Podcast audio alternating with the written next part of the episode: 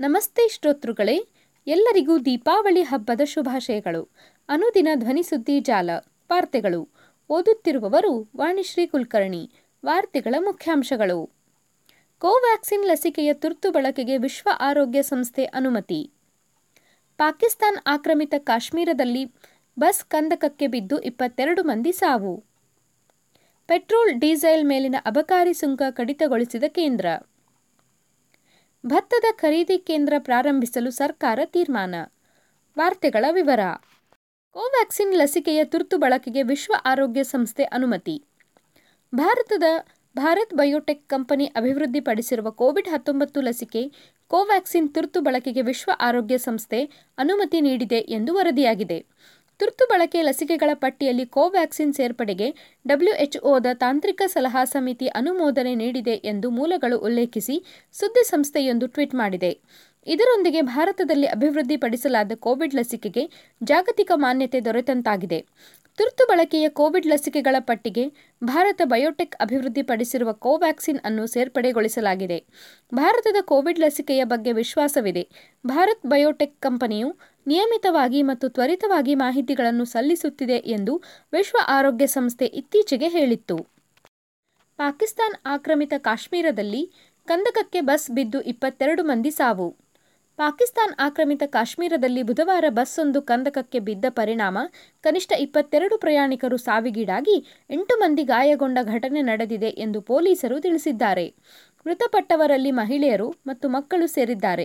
ಬಲೂಚ್ ಪ್ರದೇಶದಿಂದ ಪಂಜಾಬ್ ಪ್ರಾಂತ್ಯದ ರಾವಲ್ಪಿಂಡಿಗೆ ಬಸ್ ಸಂಚರಿಸುತ್ತಿದ್ದಾಗ ಸುದುನೋತಿ ಜಿಲ್ಲೆಯಲ್ಲಿ ಈ ಅಪಘಾತ ಸಂಭವಿಸಿದೆ.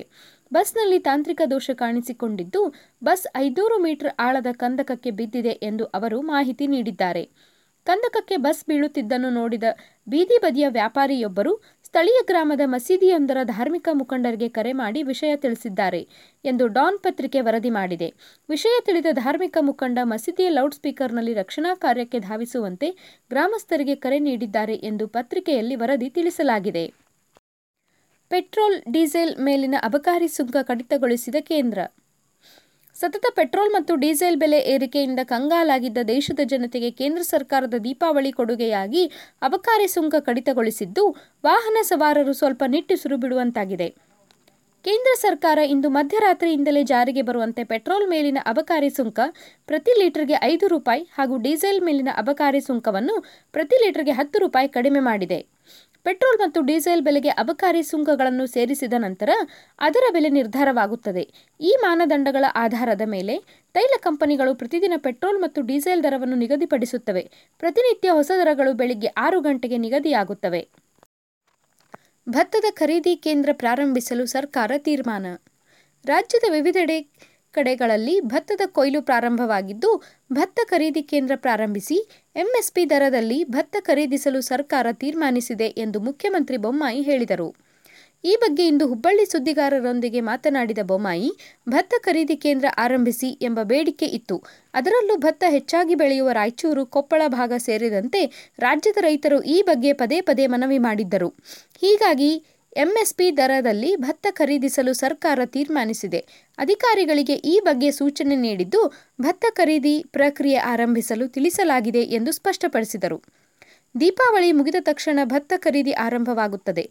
ಭತ್ತ ಖರೀದಿ ನೇರವಾಗಿ ಸರ್ಕಾರವೇ ಮಾಡಲಿದೆ. ಜೊತೆಗೆ ಮೆಕ್ಕೆಜೋಳ ಖರೀದಿ ಕೇಂದ್ರ ಆರಂಭಿಸಲು ಸಂಪುಟ ಉಪಸಮಿತಿಯಲ್ಲಿ ತೀರ್ಮಾನ ಮಾಡಲಾಗಿದೆ ಎಂದು ಸಿಎಂ ಬಸವರಾಜ ಬೊಮ್ಮಾಯಿ ಹೇಳಿದರು. ಸುದ್ದಿ ಸಂಪಾದಕರು ಗಣೇಶ್ ಇನಾಮ್ದಾರ್.